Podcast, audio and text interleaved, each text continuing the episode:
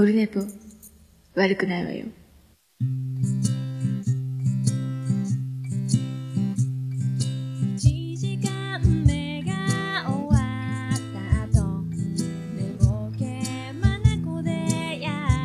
はい、オルネポでございます。さんびゃくごじゅういっかいでございます。くがつなのか火曜日でございますね。へ、昨日撮ろうと思いつつ力尽きまして今日になりました。今日もうまいこと早く終われたので急遽ね、えー、よかったです。えーとね、先週金曜日突然休みになって、えー、それも木曜日の終わりがけに明日休みになるって言われて、で金曜日休んで、でそっから、えー、土日月火水木金土という勤務になりました。はいの火曜日です。はあそうそう、この前、会ってましたね、フジテレビのあれ、ちょっと、まだ全部見れてないんですけど、ラフ&ミュージックか。あの、まっちゃんと、ナイナイと、中井くんと、で、サブにアンタッチャブル？千鳥とかね。いやー、よかった、面白い。ちょっとね、やっぱ、鶴瓶の家やも面白かったし、えー、うっちゃんが来たのも面白かったし、で、あの後、ラジオも聞いたんですよね。あの、爆笑問題カーボーイが次の週何を言うかと思ったらあんまり言わなくて。で、ナインティナインのオールナイトニッポンも結構そんな話でもきち、もちきり、もき、も、もちきちみたいな。えー、だったっすね。えー、なんか、久しぶりなんかフジテレビが僕ずっとす、なんかやっぱひょうきん族世代というか、トンネルズ世代なので、えー、フジテレビが、やっぱなんだかんだフジテレビが好きなんですよね。で、社会人なりたての東京に出たばっかりのじゅうきゅうさいの時は目覚ましテレビが大塚さんと八木さんか。あの頃の目覚ましテレビ、八木さんの目覚ましテレビが好きで、で、東京に行って朝早起きするようになって、まあ見るようになったんですけど、あと会社の先輩の車に乗って職場、現場まで向かう時のラジオに高島秀武さんが朝、喋ってて、なんかの喋りの上手いおじさんはと思って、この人が高島秀武さんかっていうね、もう今は、もう、もう引退しちゃったんですかね、もう、たまに出てるんかな、えー、っていうのがある。まあ関係ないですけど、フジテレビ世代。で、なんか、いろいろ最近ね、日テレがめっちゃ強くて、の中、なんか、やっぱ、当時一回黄金世代の人たちが、偉くなって、もう多分定年とかね、ダーイシとか、港さんとかも違う会社行ったりとかっていろいろあって、で、また若い人たちになったのかなっていう感じが、何も知らんことを想像で言っておりますけど、でもやっぱ面白かったな、ワクワクしたなと思って、面白かったですね。はい。フジテレビ、もっと盛り上がればとね、思ってますけど。トンネルズ出たら、ね、爆笑問題と抹茶の絡みも面白かった、太田さんのね。松本動きまーす、太田動きまーすのやつも欲しかったし、えー、まあ、そんな感じでございますけどね。それで、えっと、にしゅうかんまえ、えっと、めちゃめちゃ肘が、あの、ワクチン打った次の日から肘が爆発して、左肘が痛いっつって、で、この前、えっと、言ったんですけど、病院で、注射打つぞ言われて、いや注射はって言ってて、じゃあ薬渡すからって言われて、で薬もらったただの痛み止めだったっていうね、痛み止めと胃薬と湿布だけっていう、嘘と思って、それで、次注射か、注射は痛いよ言われて、注射は治り早いけどねとか言われて、でもなんか納得いかんで、でなんか触りもせんし、レントゲン取っただけだし、話半分で、あの、ちょっと痛く、あ、じゃあレントゲンって話も半分期間すぐレントゲン連れて行かれて戻ってきて、骨には異常ないですねって、でしょうねというやつで、なんか、あんまりこう、僕の痛いっていう話を聞いてくれない、もう話聞いてくれないとかも悲しいですよね。で、ついにセカンドオピニオン。っていうかもうさんけんめ。一回ぎっくり腰で行ったところも、えっと、首の神経痛、で、あの手が痺れていった時も、その病院は、注射打ちたがり、注射を定期的に打ちに来て、つって、なんか違うなと思ってやめてて、今いちねんはん以上、左手の親指の先がずっと痺れ続けてるんですけど、で、今回また違う病院に、昨日行って、で、すげえ混んでて、いちじかん待ったんですけど、仕事終わって行って。でもうどっかおばあちゃんは、私にじかんも待ってるのにって、あの、なんか、顔見知りと愚痴ってたんですけど、うわ、やっぱそりゃそうやろうなと思って、混んでるなと思って。で、やっと、だサードオピニオンちか。やっとあのー、注射を打ちたがらない。ちゃんと見てくれる。ちゃんと抑えて、ここが痛い。あ、痛いです。ちょっとこう、力比べしようか。つって、手首を動かして、それを、動かそうとする方向と逆方向に先生がこう抑えて力比べみたいな感じにしたりとか、あとエコーで、あの、なんか画像を見て確認してくれたりとか、えー、そんな感じで、まあ撮れた、あ、ちょっと待ってくださいね。撮れるか。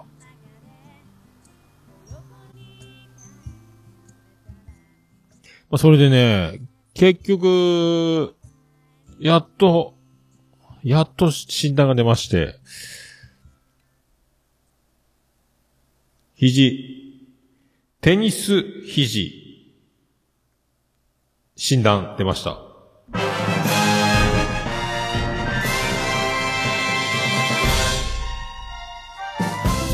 い、どうも、徳光和夫です。いやー、テニス肘だって。で、どこ、痛いとこと、その、動かす方向の痛さと、えー、もう、で、その画像も、そういう図、これはテニス肘ですっていう、その、なんか、画面も見せてもらったんですけど、テニス肘ですね。で、結局、直す方法としては、動かさない、使わないっていう。でももう、仕事をしてる限り無理でしょって言われて、はい、つって。じゃあ、こう、手首を、その、曲げて、伸ばすストレッチ。あの、手のひらを見せて、両手をまっすぐ前に出して、手を振る方向と逆というか、あの、手を、前に習いじゃないけど、手を前に出して、手の甲を見せるようなストレッチ。壁に押し付けたり、テーブルに押し付けたりしながら、こう伸ばしてくださいみたいな。お風呂上がりとか、朝とかでいいから、つって。ああ、そっか、と思って。で、テニス肘調べたら、いっぱい出てきて、同じ。あ、こんなみんな、あるあるなんや、と思って。あら、言うてよ、と思ったんですけど。まあ、病院混んでる病院だから、多分次、通院させようとしないっていうのがあるのかなと思って、一人一人片付けていくシステムなのかな。ありがたいなと思って。で、一番驚いたのは、まあ、その、先生の考え、さんけんめの病院で、初めてですけど、ステロイドっていうかな。なんか注射をその患部に打って痛みを和らげる治療っていうのはそれで治るけど、治るけど、後々その組織を破壊して良くないからあんまり注射はお勧めしないというか最後の手段的なやつみたいな。あんまり打たん方がいいけどね、みたいなことを先生、ですよねーってなってなんか、僕のなんかモヤモヤが晴れまして、よかったな、にしゅうかんかかったぜと思って、インフルの後から。な一応じゃあお薬あげとこうかって、お薬って痛み止めですか？はい、痛み止めを。あ、じゃあ余ってるからいいですっつって。えー、だまあ、よかったなと思ってね。で、サポーターもあるんよって言われて、で、テニス肘のサポーターっていうのを調べたら、あって、で、なんか、アマゾンでせんえんからにせんごひゃくえんぐらいな感じで、あるにはあるんですけど、これをポチる前に、スポーツ、あ、そういえば近くにスポーツ用品ってあったなと思って、富士グランの中に。何紫スポーツだなんか忘れたけど。えー、そこに行ってなかったらネットで買おうと思って、もう明日か、今からでも使いたいわと思って、で、テニス肘用サポーター。で、肘の、肘全体のサポーターじゃなくて、なんか加圧するみたいな、その痛いとこからよんセンチ手首側にずらしたところにバンドをして、それで、こう、痛い場所の筋肉がぶって膨らむ前に、あの、手前でバンドで押さえて、膨らみを抑えることによって痛みを軽減させるみたいな、嘘みたいなサポーター。で、テニス肘ってのがあるあるのも驚いたんですけど、それを試着してみたら、スポーツ用品店にその、あったんで、本当に痛くないでやんのびっくりして、あ、もうすぐ買おうと思ってにせんごひゃくえんのやつを買って、でも今日からもうテニス肘サポーターをして、痛み半減。あとね、マジックテープで締めるんですけど、腕を。L サイズを買ったんですけどね、さんじゅっセンチ以上のやつかな、腕周りの。えー、でね、強い方がいいのか弱い方がいいのかよくわからんので、ちょっとうっ血するようなぐらいギュッてしてもなんかあれやし、いろいろ今、その探ってるところですけど、でもこのテニス肘サポーターすげえありがたいと思って、え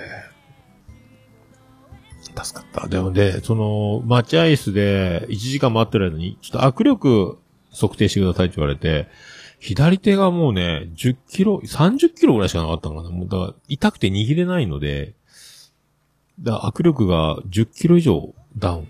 で、右手もごじゅっキロ以上あるけど、なんかついでにおかしいのかわからんけど、なんか、で、あんまりこう手の、あの、きっちり測るわけじゃなかったんで、あの、握りの調節も何もせず、ただギュッて握っただけなんで、あれなんですけど、でも、だいたいごじゅっキロ以上ある握力の右手もよんじゅっキロぐらいしか、あ、なん、あれと思ったけど、まあ、ちょっと、待合室で居眠りしながら寝起きでいきなりこう、握力上がるみたいな、まあ、ことになったんですけど。いやー、よかったっすね。これで、OK なんですよ。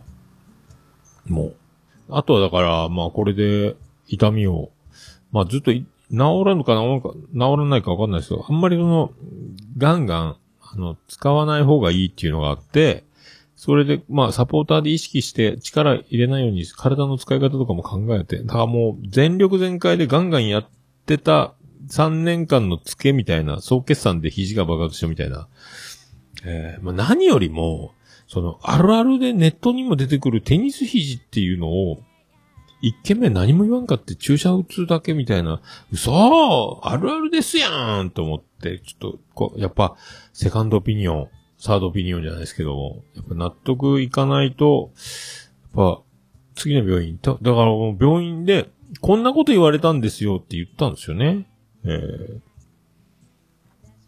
もう注射打つしかないね。薬で、で、とりあえず注射打つ前に一回薬で一週間様子見ましょうと思う。で、薬で治るんかなと、ただの痛み止めだったんですよって言って、湿布だったんで、あ、そう。で、あ、レントゲン、骨に異常ないね。じゃあレントゲン取らなくていいね。つって、その診断なんで。いや、よかったわ。これね、これ、本当に一週間後に自分で注射、今日、昨日打ってたら、痛みはな、取れたけど、怖いねと思って、えー、よかったですわ。えー、まあ、そんな感じでございます。よかったです。さあ、行きましょう。え桃焼きのみ、え桃焼きの店、桃屋プレゼンツ。桃屋のさんの、オールデイズだ、ネッポン。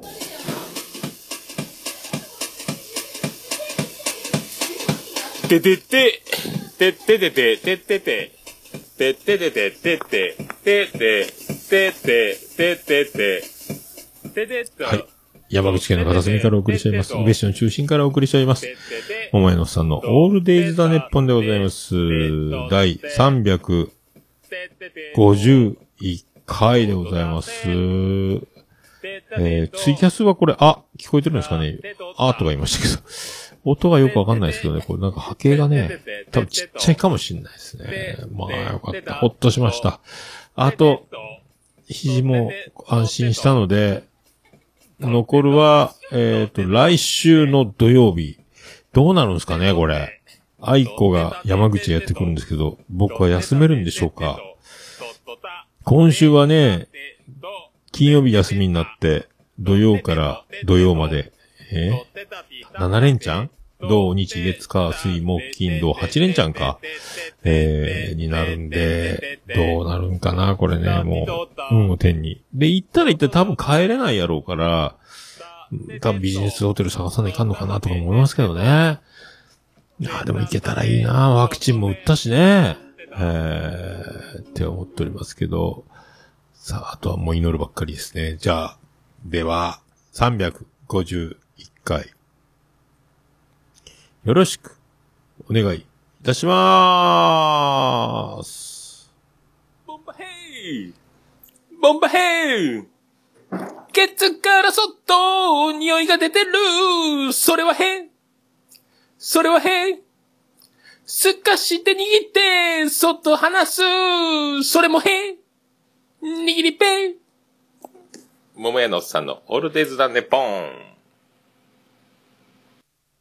はーい、さんびゃくごじゅういっかいです。よろしくお願いします。オルネポです。 ビージーエム でかいっす。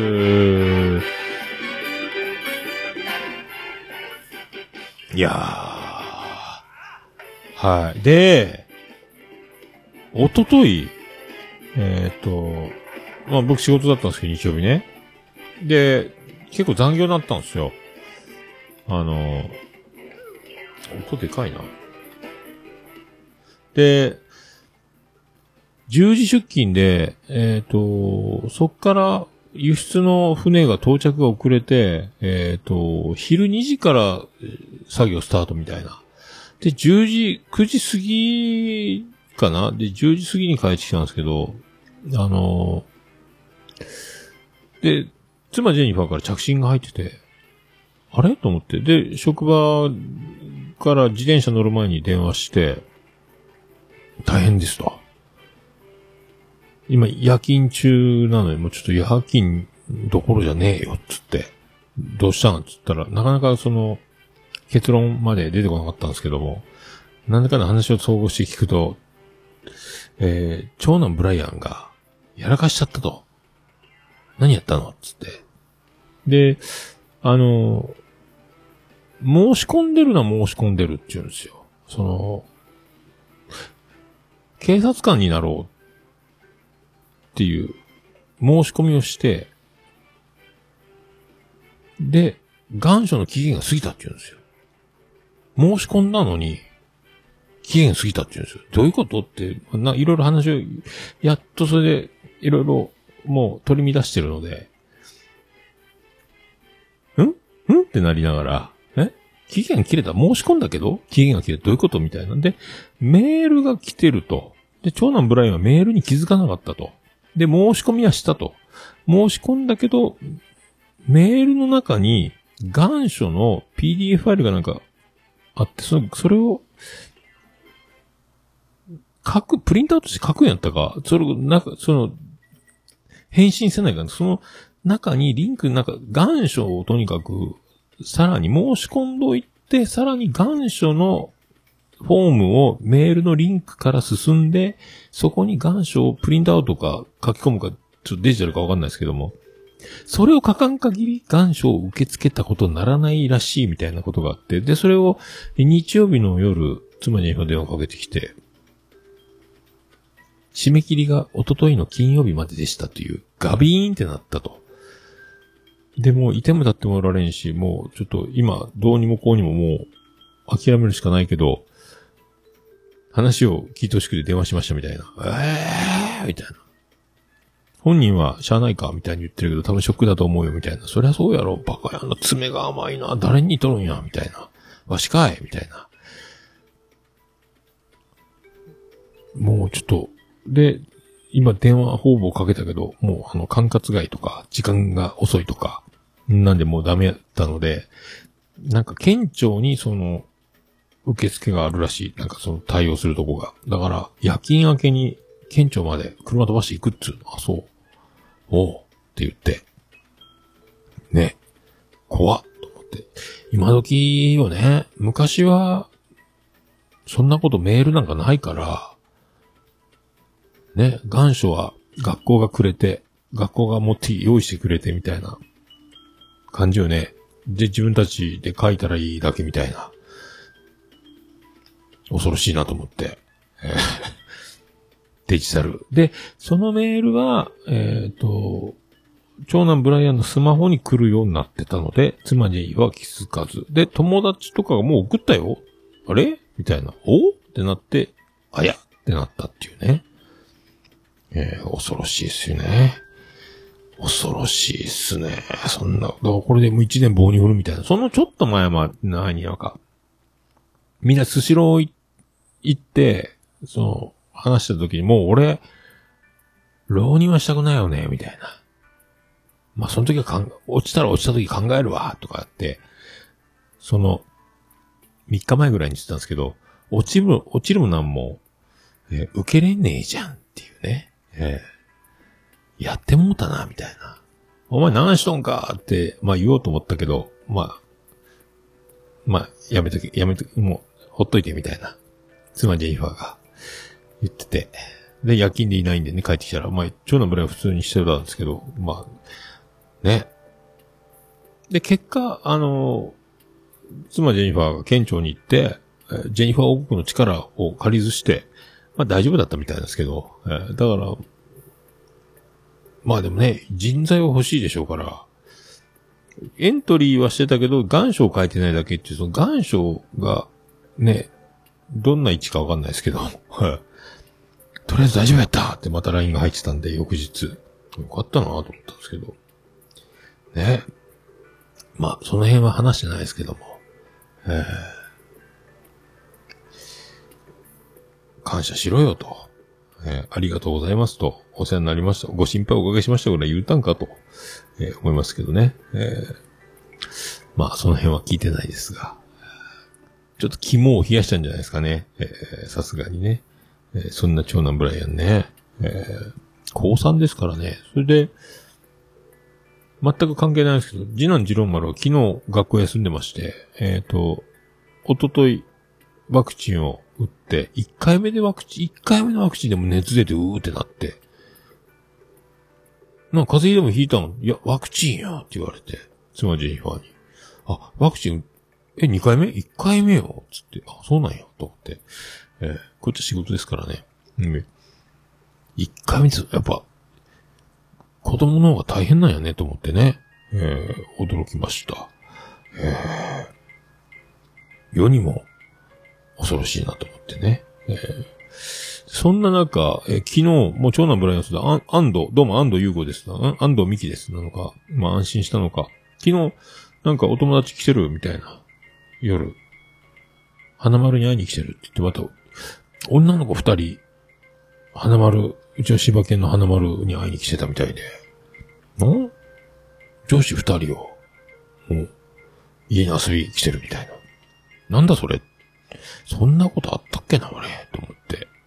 お前、運を、運を今使うでない。戦はこれからじゃと思ったんですけど、えー、願書。ねえ、危なかったのに、もう。で、お邪魔してまーすって言われ、ああ、どうもどうも、つって、長男ブライアン何一つ、あの、まあ、俺もそうだったかもしれないですけどね。えー、紹介もせん。まあ、いいけど、まあ、紹介されたって困るんですけど、だからね、ボケようと思ったけど、いや、ボケちゃいかんっていう僕の選択は正しかったと思うんですけどね。えー、ボケちゃいかんですよね。いきなりボケたがりのね、あの、冗談言いたがりとか、絡みたがりは、ここは良くないと思って、ぐっとこらえた僕のこのね、英断。いいんじゃないですか？えー、って思いましたよ。えー、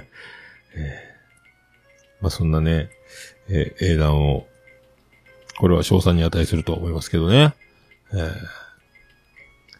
まあそんな感じですかね。もうね、まあいろいろ、今週もいろいろありましたけどね。えー、あとね、昨日妻ジェニファーがね、これパソコンのメールで、うわ変態が出たって言ってたんですけど、なんか最近、あの近所の公園に、えっと、女の、えー、パンティを頭に被った丸坊主のおじさんがうろうろしてるという情報が出てて、で、それは、あ、次男次郎丸も、あ、知ってる知ってる、変態、この前見た、坊主の、多分あの人はブツブツなんか言ってたから、みたいな、あ、本当つって、で、また、翌日のメールは、えー、女性の下着をつけた、えー、っと、おじさんがうろうろし、同じ公園に現れたと。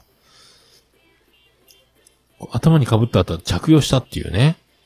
えー、そんな変態の出る季節。もう冬になるのでね、冬が始まるよーっていうね。まあ秋なので、まあもう変態も最後の追い込みなんでしょうけど、この街にも変態出るんやと思って、そんなね、都会でもないのに。えー、で、冬が始まるようで、牧原の隆起、えー、活動再開っていうね。で、パオンのマイピンで、沢田さんが今日言ってたんですけど、資金がもう、そこ、お金がなくなっちゃったから、もうちょっと繰り上げで、前倒しで復帰、じゃなかろうかとか、って言ってましたけど、まあよくわかりませんけど、えー、いろいろありますよね。そう、僕はね、あと腕が治るのを待つばかりでございます。さあ。じゃあ、そんな曲。そんな曲を、ええ、行きましょう。これ、どうしようかな。また、えっと、これね、サンの、ニューアルバム、ニュー、ニューアルバムリブ&ラブのタイトル曲かなアルバムの。の、カタカナでリブラブなんですよね、これね。リブ&ラブの略だ、タイトルチューンなんかなと思うんですけど、えー、リブ&ラブ。リブ&ラブってなんか、なんかあったよな。なんか、なんかあったけど忘れました。えー本当愛して、愛されて、長く愛して、やったっけ？太く愛して、長く愛して、大原玲子ですとかありましたよね。そんな。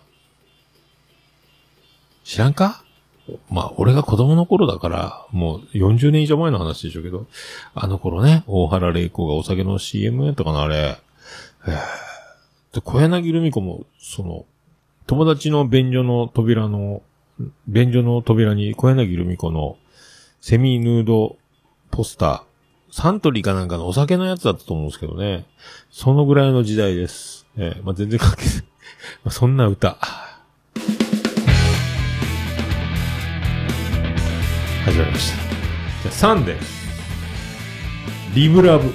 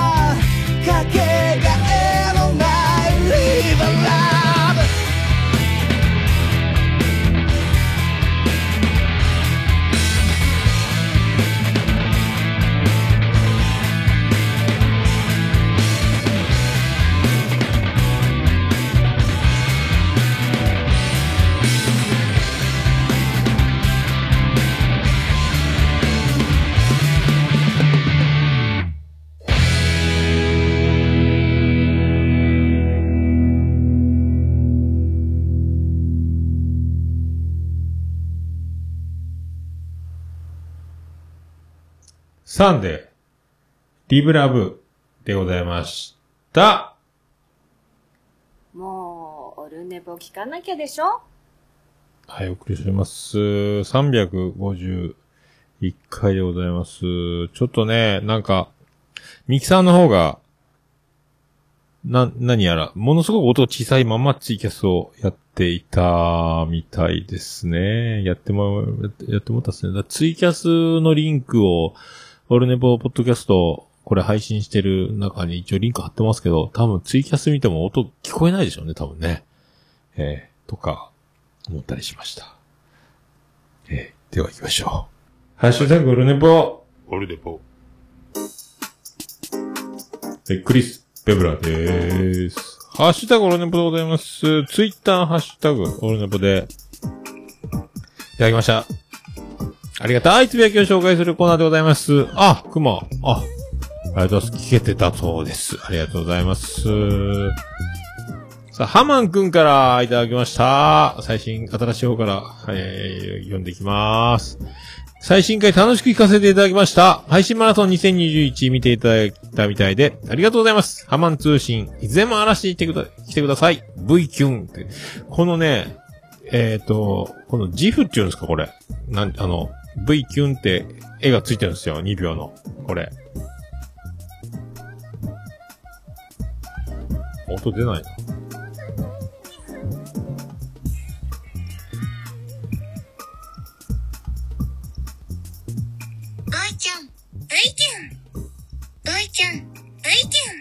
っていうのね、これいいなっつったらハマンくんくれまして、えー、V キュン。多分これ持ってるのね、ハマンくん以外に僕と黒柳りんごだけじゃないかと思うんですけど、この V キュン、えー、ハマンくんのね、これ欲しい方はくれるらしいですけどね。これいいなと思って V キュン。えーそう、配信マラソンの、えっと、この前だから、ごめんなさいって言ってね、あの、おつみさんが出てきて僕の本名を言って、なんか、博多弁おじさんみたいなのをコメント欄でやってごめんなさいって言って、いつでも嵐に来てくださいって言ってました。でね、やっと昨日ね、あの、とりあえず、配信マラソン全部見れたんですよ。えー、でね、やっぱみんなかっこいい。やっぱそれぞれがそれぞれで、で、演奏もさることながら、それぞれのコメントがね、面白くて、ビアンコネロはもうなんか謎々ばっかやってるし、で、トム・クルーズはあのー、なんかノリというかね、こう、下りが始まったらその、ケンスケ君と、あと、名前何でしたっけ、マロ、マロニーさんでしたっけ、あの、可愛いベースの女の子、もうみんなの、その、ノリをね、えー、ノリを。で、矢野さんは、冷ややかに突っ込むみたいな感じを、えーで何も、なんかあの最後の突っ込みっていうのが、あの、ヤンキーズと、その、トム・クルーズは最後に一言突っ込むみたいなのが入ってて、ヤンキーズも滑っとりやないかとか、なんかいろいろこう最後に一言言うのが面白いみたいな流れがあってね。で、エキゾチカ、おつみさんのバンド、エキゾチカ、えー、バンドエイジ、キュートビートクラブ、エゾシカ、野鳥の会みたいなバンドの、おつみさんがもうね、名、名 エムシー、もう回しまくってますね、おつみさんがメインでね。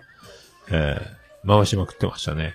でね、あれ、配信マラソンの曲をね、その、提供マラソンか、あの、それぞれがそれぞれのバンドに曲を提供する、そのバンドのことを思い、曲を作り、渡す。それがなんと自分たちも、その、人のために作った曲を自分らでカバーして、しかも詞もアレンジも、えー、一からみたいな曲だけがあるみたいな。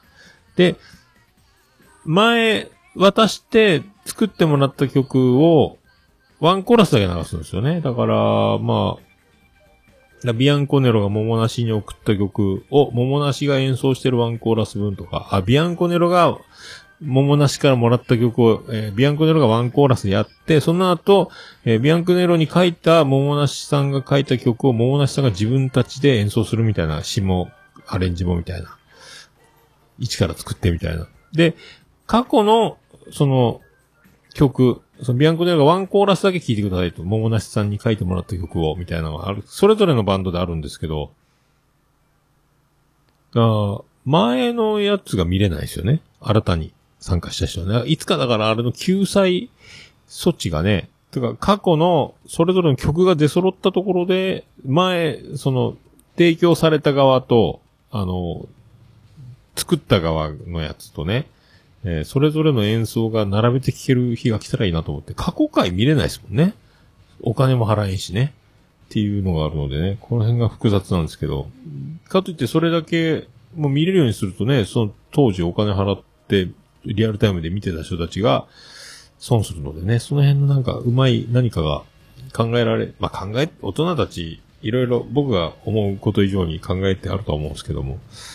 ね、だから、前、ワンコーラスしか聴けないやつがね、フルコーラスで聴ける日が来たらいいなと思ってますけどね。えー、ということでございます。ありがとうございます。さあ、咲夜ちゃんからいただきました。オルネポ入籍記念！ああ、そうそうそうそう、ありましたね。えー喜んでいただきましたでしょうかね。えー、グリーン&ナオ、ナオ&グリーン、結婚披露宴、新郎新婦紹介の、えー、前編、ボケだらけの、えー。ボケだらけのって言っても、まあ言うてもね、えー、コンチキとか、その、ナオさんとかグリーンさんを知らないと僕がどこをボケてるのかもわかんないでしょうけどね。初見で何、ま、何も知らない人を聞いても、どこまで面白いかはわかんないですけど、はい。どちらも、えー、くだばなも聞いてる、枕地も聞いてる、こんちきも聞いてるみたいな。そんな感じの方だけに向けてるかもしれないですけどね。えー、ありがとうございます。さあ、ひゃくえん、えー、ひゃく均で借金するものをピカリいただきました。えー、納豆で熱が、菌が、納豆も熱で菌がって、とことでしたが、キムチはさらに熱に弱いみたいで、豚キムチとか持ってのほかみたいです。栄養重視するならですが、格好でね。ええ、そう、なんかでもね、いろいろ、熱で壊れるけど、まあいいじゃんみたいなことですよね、なんかね。その、え、善玉の餌になるとか言ってましたもんね。いろいろだから、まあ、その、すべてがゼロになるわけじゃないってことですよね、だからね。ええ、だからコンビニのやサラダとか悲しい、めっちゃ洗ってて、もう繊維しか残ってないっていう、もっぱらのはさ、もともとビタミン C は水ですぐ流れるとかなんとかってね。えー、それでもサラダが食べたい。はい。ありがとうございます。さあ、ケンチさんからいただきました。さんびゃくごじゅっかい眉チャレンジ、えー、シャープにじゅう拝聴。さすが二人の会話が噛み合っていい感じ。味噌汁の具は納豆、過去赤味噌、長ネギ、ナスが好きです。おー、赤味噌。赤味噌は名古屋、愛知、ななかげつかん、寮生活してた時はもう全部食堂、すべて赤出しちゃったっすね。あもう、飽きるも飽きないもなったんだよね。さすが二人の会話が噛み合っていい感じってこと、やっぱ眉様々ですね、これね、えー。噛み合ってるっすか。あんまりでもカットはしてないかな、もう。さすがに。だいぶライブ感が出てきてる音源になってると思う。えー、っと、とか、えっとですね、とか、えーとかっていうのがめっちゃ多かった時期に比べれば今はもうほとんど、それを切ったりとかはしてましたけどね。今だいぶだからもうそのまんまいけてるような気が、眉がね、えー、どんどんどんどんすごい人になってますよね。えー、まあ、授業の数も、すげえ踏んでるでしょうから、もう僕が思ってる以上に、もうだからテレビ出ていい人だと思うんでね、えー、どんどんどんどんすごくなってるんじゃないですか。えー、だ本当僕はもういつ、これでね、僕が便乗して、ちょっとスポット浴びる、それまでに僕の実力はいっていうことになりますけどね、えー、ありがとうございます。さあ、なおちゃんからいただきました。私もお味噌汁に玉ねぎ大好きです。納豆か。やりたいけど嫌だって言われそうだな。ナタデココ。最近ゼロ、ゼリーに入ってました。よ。発酵職員なんですね。えー、私も少し乳製品に弱い人です。えー、植物性を取ろう。てんてんてん。料理は味噌漬けもいいですよね。今回も勉強になりました。ということで。おー、なおちゃんもね、玉ねぎって。味噌汁に玉ねぎいいよね、でもね。だから、結局お味噌と出汁、の組み合わせじゃないですか、味噌汁って、えー、味噌だけじゃ味しないし、でだしはもう今粉粉でねだし粉末のが多いですからね、いりこで取るとかも今しないでしょうから、えー、もう出汁さえ効いてりゃ味噌薄くてもまあそこそこいけるみたいなのがあるから、あとは具ですよね。おかずとして味噌汁を存在させたいっていうのはありますけど、玉ねぎをだからもうくたくたに早めにもうすぐ入れて、もう玉ねぎはずーっとぐらぐら泳がしときながら他の作業をするみたいな、具材を切ってとか、他の豆腐とか人参とかある野菜を切ったりとか、野菜の端っこ全部豆乳みたいな感じでもいいんですけどね。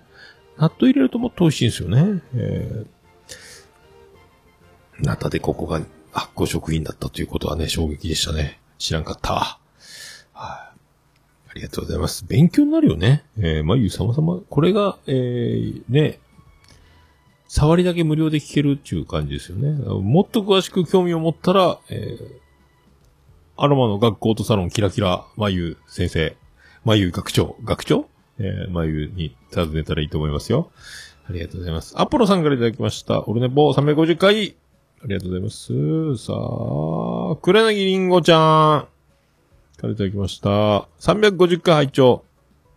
豆腐や玉ねぎもいいけど、まゆさんが納豆と言ったとき、おと声が出ちゃいました。わら。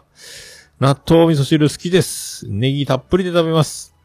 納豆キナーゼが熱に弱いというのは初耳でした。まゆチャレンジ。やっぱり勉強ね。みんな勉強になっとるね。黒柳りんごも勉強になっとると言うとおります。えー、キュリオシティで歌っております。あと何やったっけ？黒柳と黒柳でなんか始めてるよね。この二人。小鉄とりんごで。黒柳の番組なんか始めてるんですよ。何やったっけ？何やったか忘れたわ。何やったっけ？黒柳、えー、黒柳です。黒柳、あ、黒柳ね。えー、なんかやってますよ、黒柳。えー、なんかやってますよ。ね。そう。この前ね、小鉄がツイキャスでなんか謝罪してたんですよ。何の謝罪か忘れましたけど、そこにちょっとコメントで入っていじってたら、小鉄のポテンシャルですよね、あの人ね。えー、結構、なんかあのね、パンクブーブーの鉄夫みたいな顔してるんですよ。あの、坊主が上手に自分の彼女を寝取られたとおなじみのパンクブーブーのね、あの、暴走族じゃない方、ローソンじゃない方ね。えーに顔が似てるなと思ったんですけどね。まあ、それだけなんですけど。まあ、そ、そんな感じのなんか、ツッコミがね、まあ、上手ね。上手というか、まあ、上手っていうか、達者ね。えー、ああいうの、多分、クマとかが、大好物じゃないかなと。結構、この前ね、めっちゃ、いろんなの拾って全部返しちゃったもんね、すべてね。お、やってんなぁと思いましたけど。まあ、それだけです。ありがとうございます。えー、納豆キナーゼね、えー。熱に弱くても、餌になるっていうのがね、すごく衝撃だったんですけどね。はい。ありがとうございます。さあ、ステディがいただきました。さんびゃくごじゅっかい&マユジャレ、そのにじゅう聞いた。ラリテルっておっさん大丈夫なのか？依存的な変な症状出てたんじゃ、てんてんてん。えー、納豆だけに、納豆だけを先に食べると、確かに腹持ちいいのわかる。納豆、やっぱりご飯の上じゃろということで。ご飯の上はね、ご飯じゃんが言うね。洗うの大変なんですよね。えー、別々食べた方が絶対いいよ。と思いますけどね、ほんとね、えー。そんな気がしております。まあ薬はね、あれやっぱ熱が出てから飲んだ方がいいですよね、カロナールはね。えー、ラリった気がします。はい。ありがとうございます。熊から、燻製の熊からいただきました。今、燻製の熊、スモークベアハウスやったっけ？ワイヤで熊やでの、えー、自分の名前を大きな声でエコーをつけて言うギャグというのはこの燻製の熊が、えー、下取りしたということに、今、燻製の熊の、えー、挨拶ギャグになっているという、もっぱらの噂でございます。さんびゃくごじゅっかい、まゆチャレンジ、拝聴。山形には納豆汁という郷土料理があります。美味しいですよ。おー、納豆汁。もう、どんななんやろうね。納豆の味噌汁じゃないんだ。鍋みたいなもんか。うんうん、納豆汁で検索。あ、まゆとやりとりしてますね、リプでね。えー、大粒の納豆をすり鉢でするという、とやりやすいと。おー。すり鉢するんや。すり鉢でするんや。へえ、水にパック。水にパックを使うんだ、納豆の。へへー、ちょっと想像つかんねえ。ただもう大豆、糸引く大豆みたいな感じですかね。まあそういうのあったやけどね。えー、おー、一回食べてみたいな。ありがとうございます。さあ、世界の椿ライドからいただきました。さあ、世界の椿ライドは一体何をつぶやくんでしょうか。相変わらず、可愛らしく笑っている。笑い声だけではない。眉毛は可愛い。世界の椿ライドさんからいただきました。さあ。さあね、でもね、えー、まあ、眉毛が可愛いのはね、まあでも、最近でもめっちゃ可愛くなってる気がするよね、眉毛ね。なん、なんやろう。ちょっと眉毛に聞いてみ、なんかしたんかなと思って。なんかしたんかなっていうか、何か、ちょっとした違いを、何か意識的に眉毛が、この辺の作戦を変えたみたいなのがあるのかね。えー、まあ、めっちゃにこやかにね、リアクションもね、それは可愛いわなっていう、何か、自然にナチュラルに、その、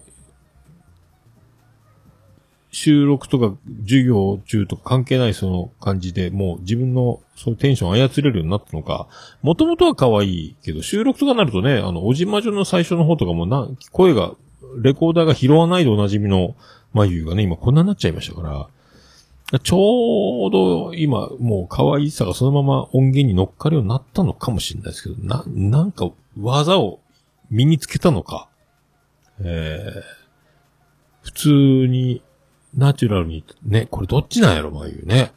えー、ありがとうございます。もう、椿ライドはずーっと眉が可愛いと言っておりますけどね。はい。ありがとうございます。サニトラさんからいただきました。えー、お腹の調子悪いときは言い方悪いけど、えー、ヨーグルトテロ。さんからごしゅのヨーグルトを一度に食べてお腹をリセットします。お腹もぺったんこになるけど、悪いやり方だったのね。言ってます。これは、この人も腹壊してるんですね。えー、さんしゅるいからごしゅるい、ヨーグルトをいろいろ一気に食べて、お腹をぶっ壊して、腸をリセット。でもこういうの良くないって言ってましたね。えー、僕もね、牛乳いちリットルぐらい、ごひゃくからいちリットル飲んで、えー、もう、僕これ腸内洗浄って言ってましたけどね。えー、そういう、同じことを考えております。はい、ありがとうございます。さあ、アポロさんからいただきました。オルネポ特別版、えー、ね、なおちゃんの、とグリーンのね、新郎新婦紹介のくだり、えー、ありがとうございます。面白かったって言われて助かりましたね。でもね、よかったよかった、えー、僕の面白いとね、みんなの面白いのこの、えー、差がね、開きがないのが、僕が面白いって思ってるのみんなが面白いなって思ってくれるのが一番ね、一番いいんですよ、これね。だから寄せれないんでね、これが面白いんでしょうができないんでね、えー、ということです。ありがとうございます。さあ、大場さんからいただきました。さんびゃくごじゅっかい拝聴、なおさんとグリーンの披露宴での乾杯の温度をあれこれ考える。しかし、桃屋の挨拶を聞いてしまい、えー、高すぎるハードルと極度のプレッシャーで震えている今日この頃、えらいこっちゃ。それにしても眉可愛い。出ました、ここにも。抜かりない男。えー、市長オーバー、えー。やっぱりプレッシャー、あの後喋ることねえよってことですよね。まあ僕を振りに使う技を、ね、えー目読の時間プライベートでクマを使ってプライベートで使うとかあるん、えー、そうなんや。うーん、まあ大場さんは言うても多分笑い取るでしょうけどね、えー、マーベルになぞらえたなんかうまいこといい挨拶をせえて確か言ってましたよね、えー、ウッシーのオーダーでしたけどね、えーおばさんも眉毛の可愛さには気づいてた。最近の眉毛のこの急激な、急激なのか気づいてなかっただけなのか。ええー、よくありますよね、えー。今までなんで気づかなかったんだろうっていうね。えー、僕もだからもう眉チャレンジにじゅっかい一緒に収録させていただいてますので、もうこれ、もう濃いですね、これはね。いい感じの、もうカップルだったら相当、もうベテランの域に達してますんで、えー、これ、よかったんじゃないですか。ありがとうございます。さあ、あやほちゃんからいただきました。オルネポーって書いてます。ありがとうございます。あやおちゃんの名前考えないか、桃屋軍団のね。えー、ありがとうございます。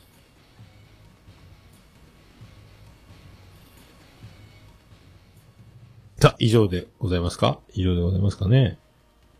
はい、以上でございます。以上でございます。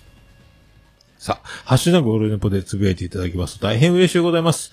皆さん、お気軽に、カタカナでオルネポ、ハッシュタグオルネポを使ってつぶやいていただければと思います。私、つぶやいていただきましたら、大変喜びちょぼなまマンモスネピーでございまーす。以上。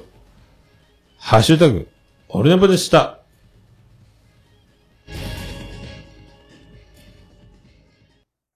お、る、ね、いやもう何ですか私じゃダメ私じゃダメうわ、でかかったエンディングでーすてててててててててててててててててててててててはい、山口県の片隅からお送りしました。宇部市の中心からお送りしました。桃井のおっさんのオールデイズ・ザ・ネッポンでございました。さんびゃくごじゅういっかいでございます。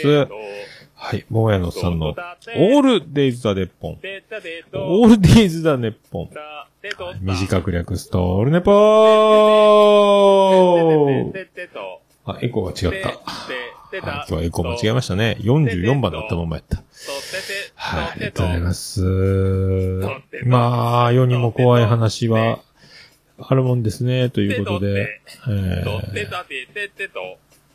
でございますけどね。ありがとうございます。いや、今日ね、あの、エアコンが新しくなりまして、リビングのね。でちょうどブレンダーの部屋も。えー、あの、まあまあね、ごついエアコンだったんですけど、リビングの。お部屋の温度、喋るやつだったんですよ。お部屋の温度よんじゅうど以上、外の温度さんどですとかね、もう長きゃわからん感じになってて。で、で、あのー、エアコンをね、その付け替えて、ま、あの、業者に、ね、来てもらって、ね、治ったんですけど、まあ、もう買い替え、買い替えも、買い替えっすよ、もうね、もうぶっ飛ぶっすよね。それとあのー、洗濯機も、もう調子悪くて。あの、お父さん、洗濯機買っていいですかみたいな。買ったらいくら ?さんじゅうまんえんがにじゅうまんえんってローンってなりますけどね。えー、あとあの、花丸の毛も飛ぶし、あのコードレス、ダイソン的な掃除機も、なんか、って、いいんじゃないですかっていうね。怖いね。怖いね。怖いね。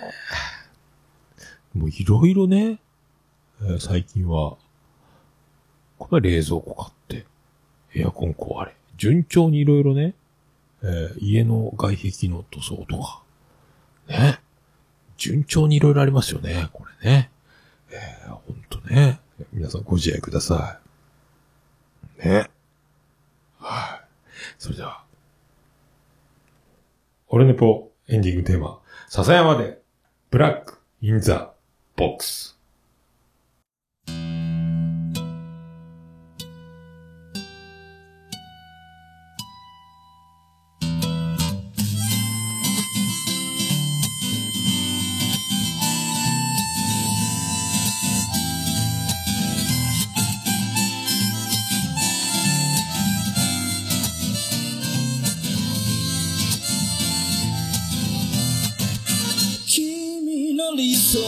初めから来ちゃいないさ重ね合わせてばかりじゃ剥がれてく並べ立てたのは今までの理由だろうそんなものよりも今を聞かせて答え合わせならまだ早すぎる未来など見間違えるものさ行方不明のままの昨日を探すより素敵なことを語ろう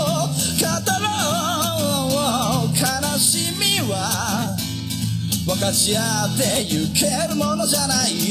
ブラックアンビューティー鳴らすのさ、誰に届くはずもないこの夜を埋めるふたりだけのわがままなリズムでブラックアンビューティー歌うのさ、誰に届くわけもなく消えてゆく声を拾い集めた継ぎはぎだらけのブルース。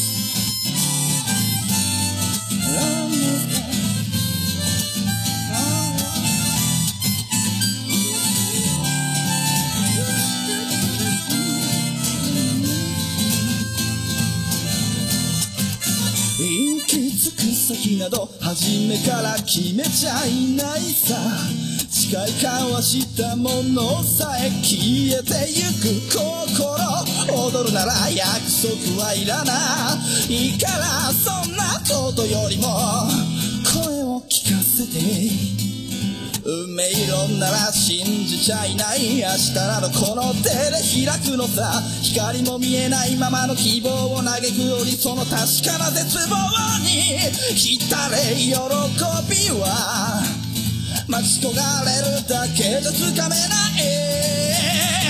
ブラック&ビューティー鳴らすのさ、誰に届くはずもないこの夜を埋めるふたりだけのわがままなリズムでブラックアンビューティー歌うのさ、誰に届くわけもなく消えてゆく声を拾い集めた継ぎはぎだらけのブルース。なんだ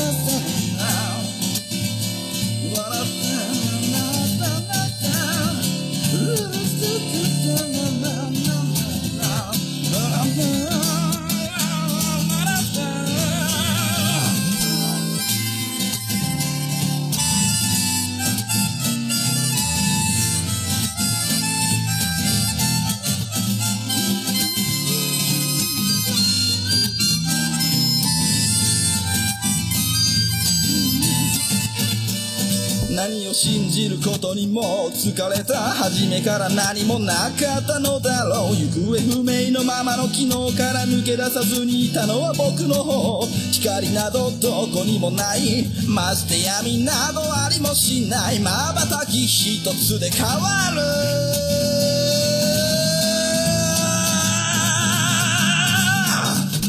ブラック&ビューティー鳴らすのさ、誰に届くはずもないこの夜を埋めるふたりだけのわがままなリズムでブラック&ビューティー歌うのさ、誰に届くわけもなく消えてゆく声を拾い集めた継ぎはぎなままのブラック&ビューティー The Bomb Lady 消え失せるばかりのこの夜を埋める埋める埋める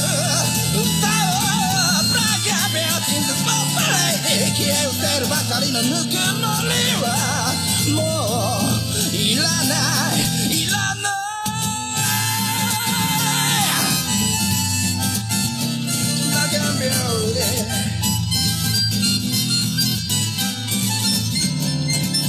消え失せるものならもう何もない。